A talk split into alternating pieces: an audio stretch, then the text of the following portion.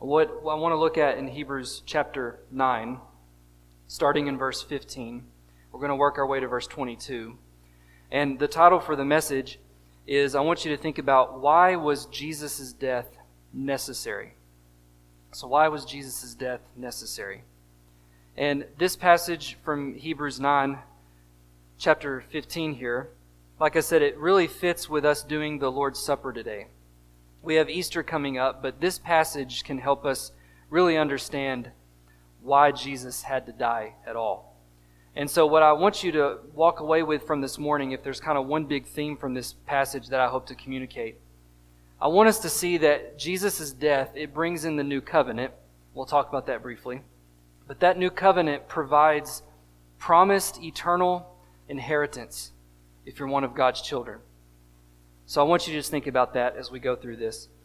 I'd ask if you would please join me in standing out of respect for the reading of God's word, and I want to start Hebrews 9 15 through 22. It says, Therefore, he is the mediator of a new covenant, so that those who are called may receive the promised eternal inheritance, since a death has occurred that redeems them from the transgressions committed under the first covenant. For where a will is involved, the death of the one who made it must be established. For a will takes effect only at death, since it is not in force as long as the one who made it is alive. Therefore, not even the first covenant was inaugurated without blood. For when every commandment of the law had been declared by Moses to all the people, he took the blood of the calves and goats with water and scarlet wool and hyssop, and sprinkled both the book himself or itself and the people, saying, This is the blood of the covenant that God commanded for you. Let me pray. God, thank you that we have heard songs that just focus our hearts and our thoughts on the wonderful sacrifice, the, the bloody, gruesome sacrifice, Jesus, that you went through to pay the ransom for our sins, to save us, to redeem us. Thank you for that sacrifice. Now, God, I ask that you help me communicate truth from this passage that also tries to get us to see more truth about the sacrifice you provided for us, Jesus, and as our time of the Lord's Supper that we'll go into, that we would be preparing our hearts and minds now for that. In Jesus' name I pray. Amen. Thank you. you may be seated. I apologize. The I, I may have uploaded the wrong slideshow, so uh, don't worry about it, guys. that was last week, so that's probably my apologies. This morning, Hebrews 9 15 through 22. Why was Jesus' death necessary? I want to look at some core reasons why, and we're going to carry that into the Lord's Supper this morning.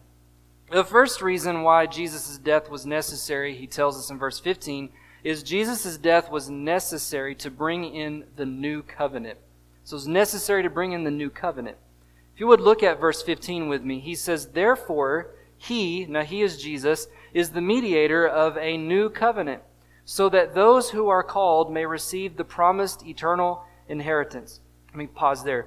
I just want to draw your attention to, he begins with, let me tell you about Jesus. Here's who he is. And his first descriptor is he's the mediator of a new covenant.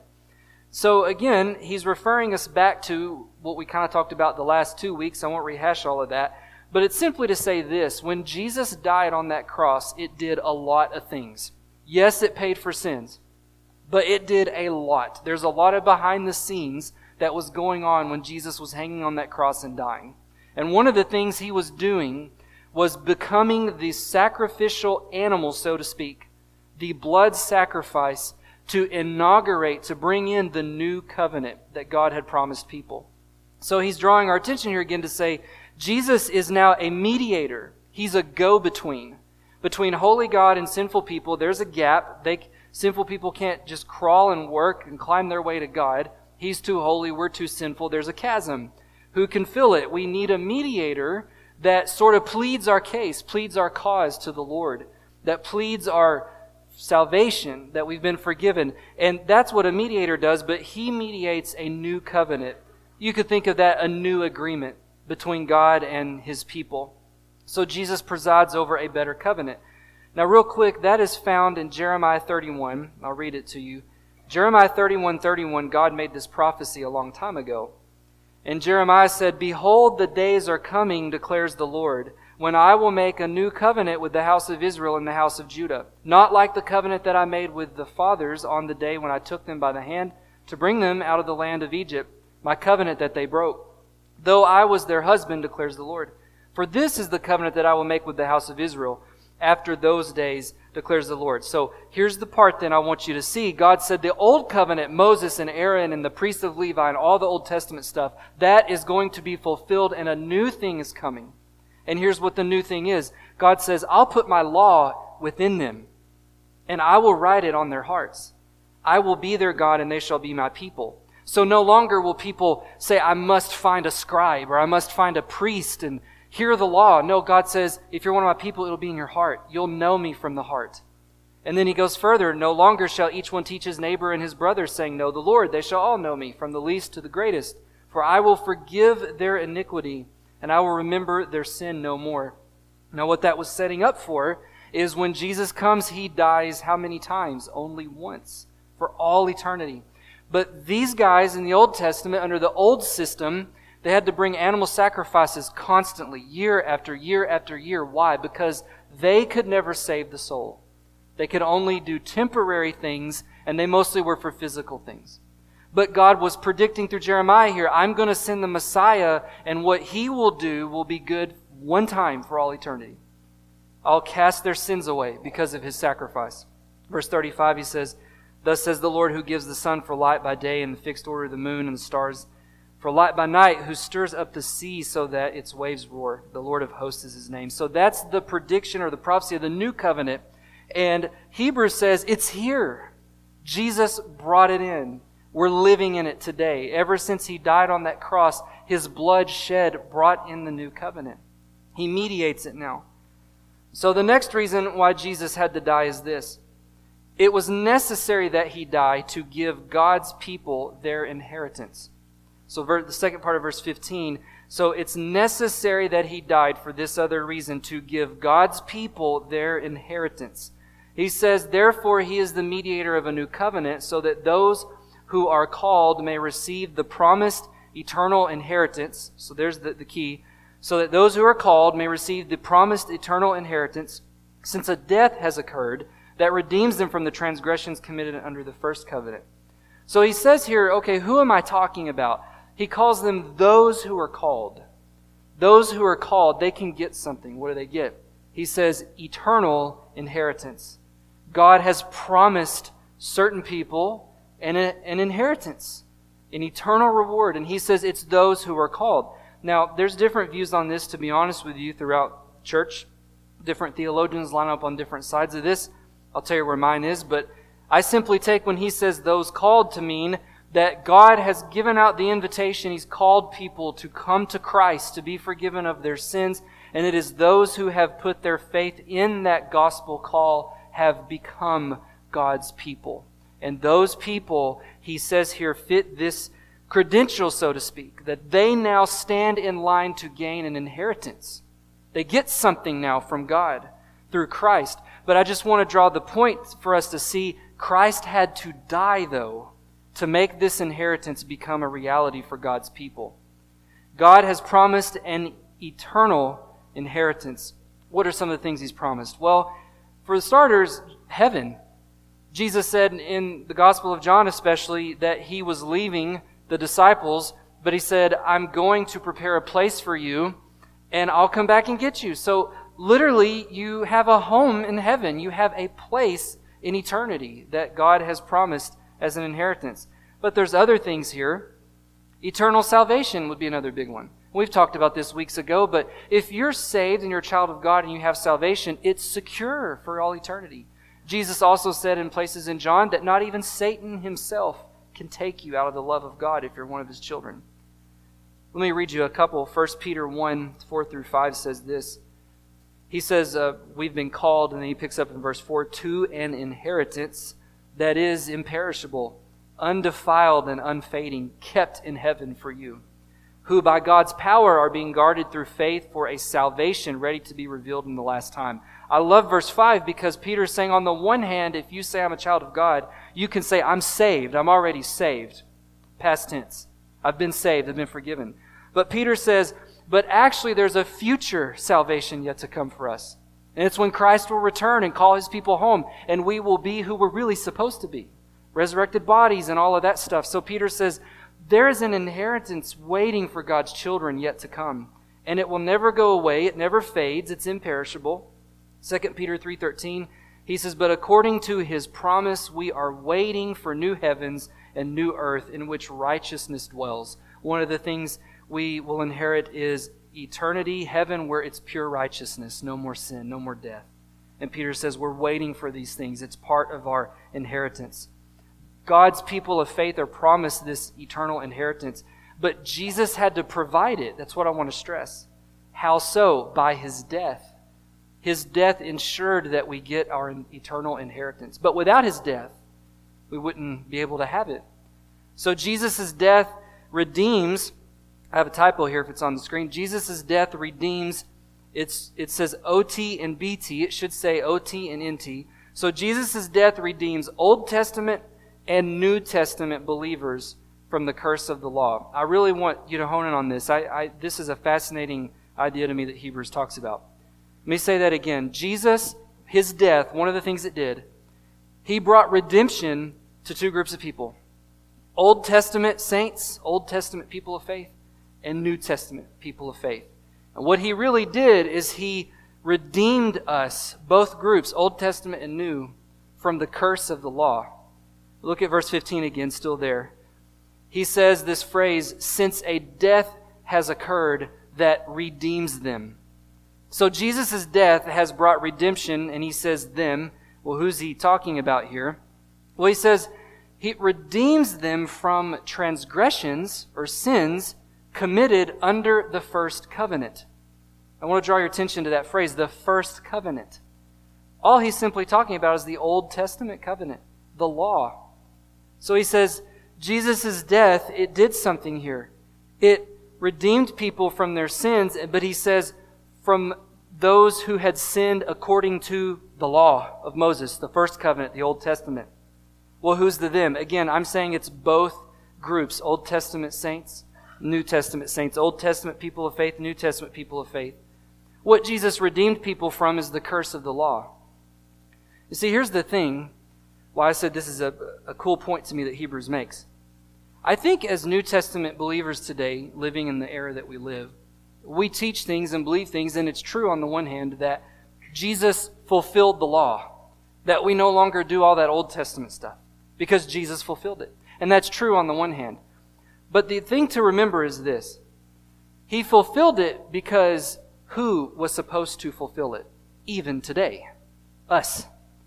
He fulfilled it in our place. That means that if someone doesn't fulfill the law of God, the Bible's wording is they bear a curse from God for not keeping the law. But the irony is, no one can keep the law of God. We will sin. And then it goes deeper and says if you break one of the law, you've broken the whole thing. So we're kind of all doomed. We're all cursed because we all break the law and we can't keep it. But comes Christ on the scene and he fulfills it and keeps it on our behalf. And that's his point here is you have people here, Old Testament and New today, that bear a curse of the law in their natural condition of sin. Deuteronomy 27 26 says this Moses said, Cursed be anyone who does not confirm the words of this law by doing them.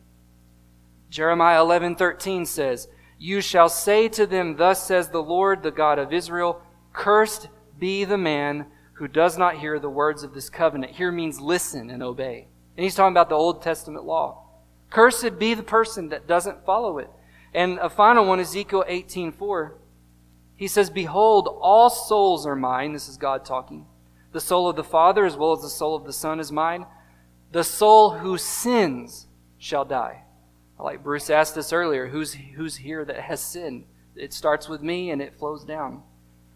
That means then, logically speaking for a moment, we all are under the curse of the law, except for one thing. That's the bad news. That no one can faithfully keep the law of God, but are supposed to keep the law of God, but can't keep the law of God. So there's a curse. Well, what happens? Well, Jesus took our curse, He bore it on the cross. So in Galatians 3, verse 10, Paul says this. He says, For all who rely on works of the law are under a curse. For it is written, Cursed be everyone who does not abide by all things written in the book of the law and do them. So again, I want to stress this point again. Just because Jesus come on the scene and we have faith in him, that doesn't mean that God gave us a pass for the law of Moses. He didn't. Rather, Jesus carried it, so to speak, on our behalf, fulfilled it on our behalf. And so Paul goes on in Galatians 3:11 and says, "Now it is evident that no one is justified before God by the law. You can't be saved by keeping the law, you're saved by faith. The righteous live by faith. But the law is not of faith, rather, the one who does them shall live by them. Christ redeemed us from the curse of the law by, and notice this, by becoming a curse for us. For it is written, Cursed is everyone who is hanged on a tree. So, verse 14, he says, So that in Christ Jesus the blessing of Abraham might come to the Gentiles, so that we might receive the promised Spirit through faith. So we live by faith today. That's true, but make no mistake about it. Jesus had to die so that we could be here today and say, I live by faith and not by law. Because Paul says it's only because when he was on that cross, yes, he was dying for sins, but he was carrying the curse of the law. Because the irony of the Old Testament, it says, Cursed is everyone who hangs on a tree. And what did Jesus hang on? A cross made of wood. He fulfilled that. Literally, literally, he hung on a tree, so to speak, and bore the curse of the law. And Paul says he did that for you and I.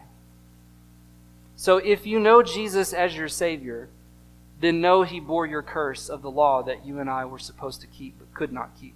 He did. So Jesus lived and died according to the law's requirements. On the one hand, he lived the perfect life, he never sinned. So he upheld the law that we were supposed to do but couldn't. He never sinned. That's the one hand. So he fulfilled its requirements.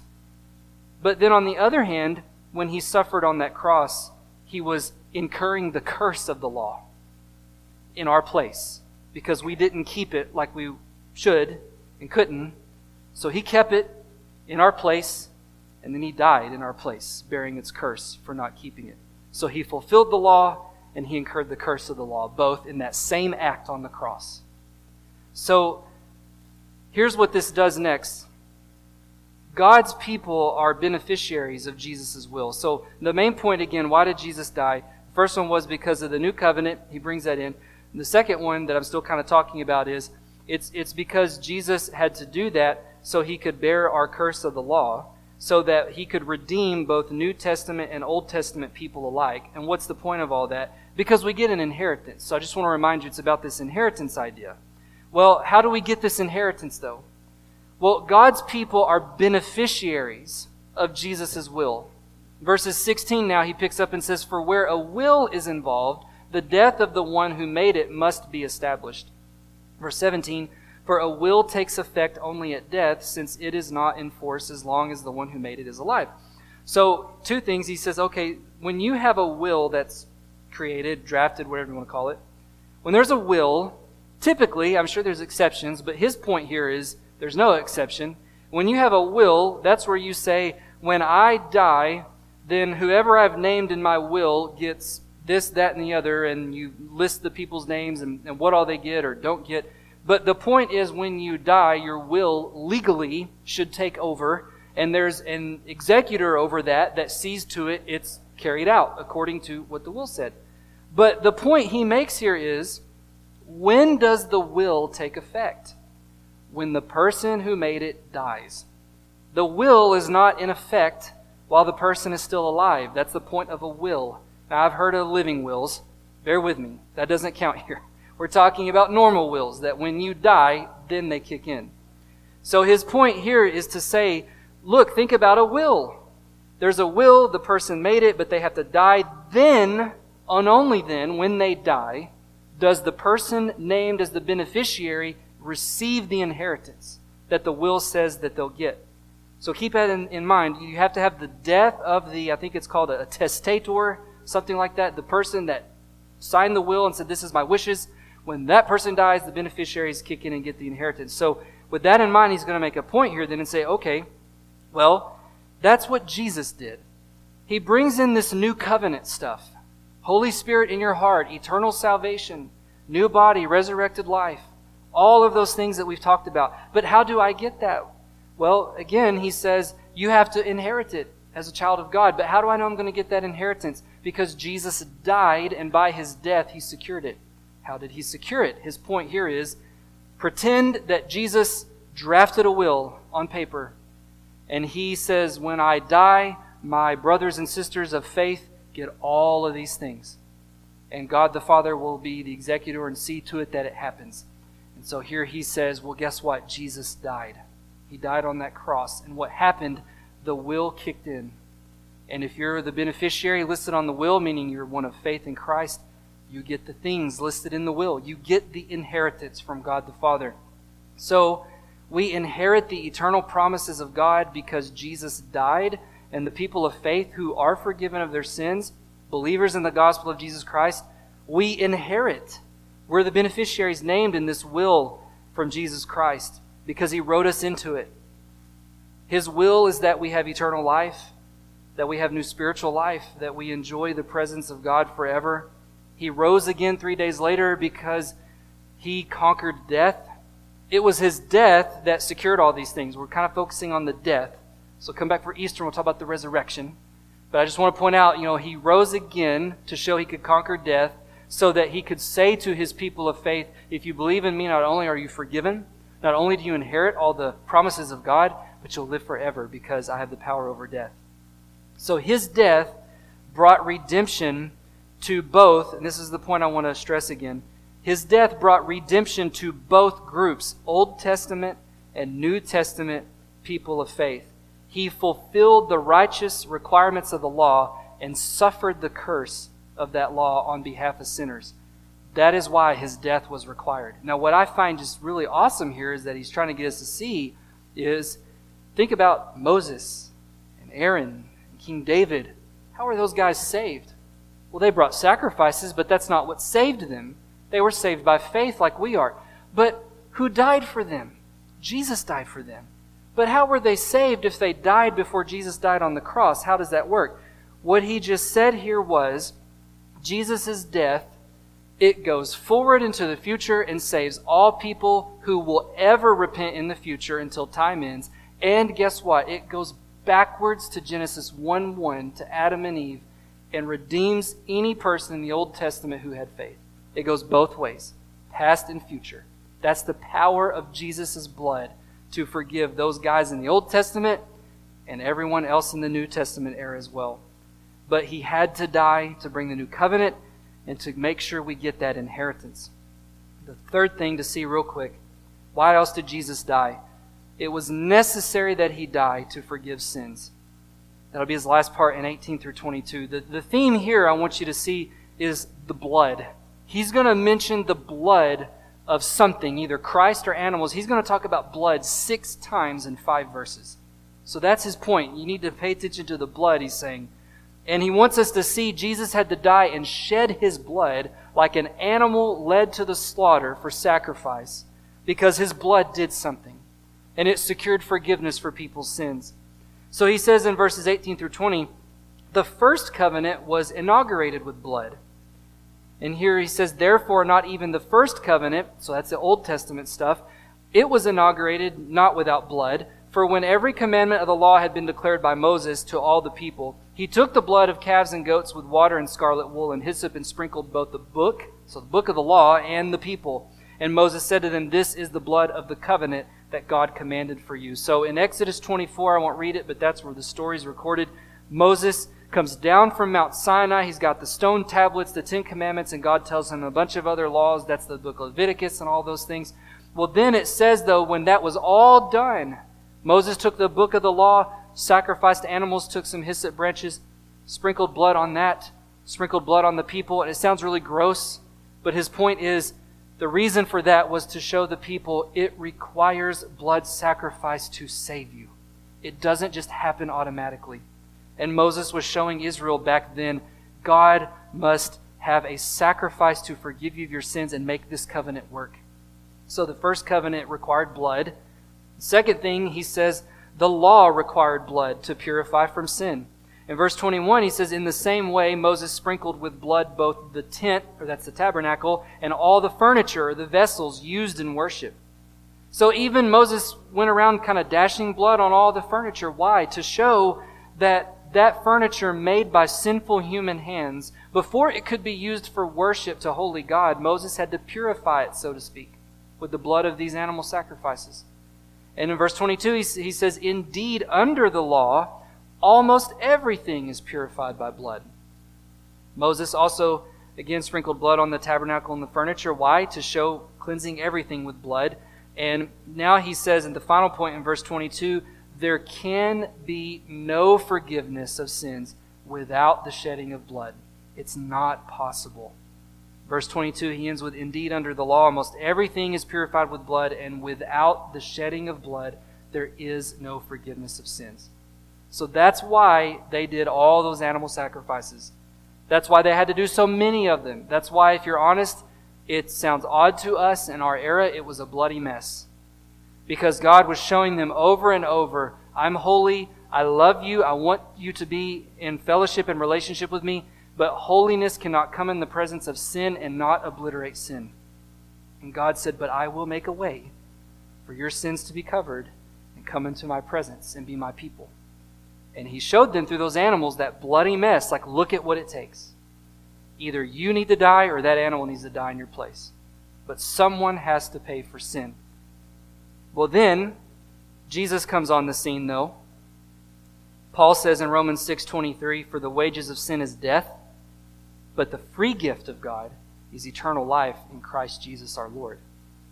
So Jesus comes and says, "I'll be that goat, bull, calf, lamb. I'll be that, and I'll go to the cross carrying the curse of the law, shedding my blood and die, and it will fulfill that law save those people from the Old Testament and save everyone else in the future who will call out in faith and repent of their sins. And he only had to do it one time. And it was good for all eternity. Because it was the Son of God dying, not some animal. Now, some could object to this. I've heard this before. You say, well, all this stuff about sacrifice and blood, I mean, God didn't really have to do that. He's kind of mean, isn't he? I mean, he sent his own son to die on a cross. Like, that seems a bit extreme.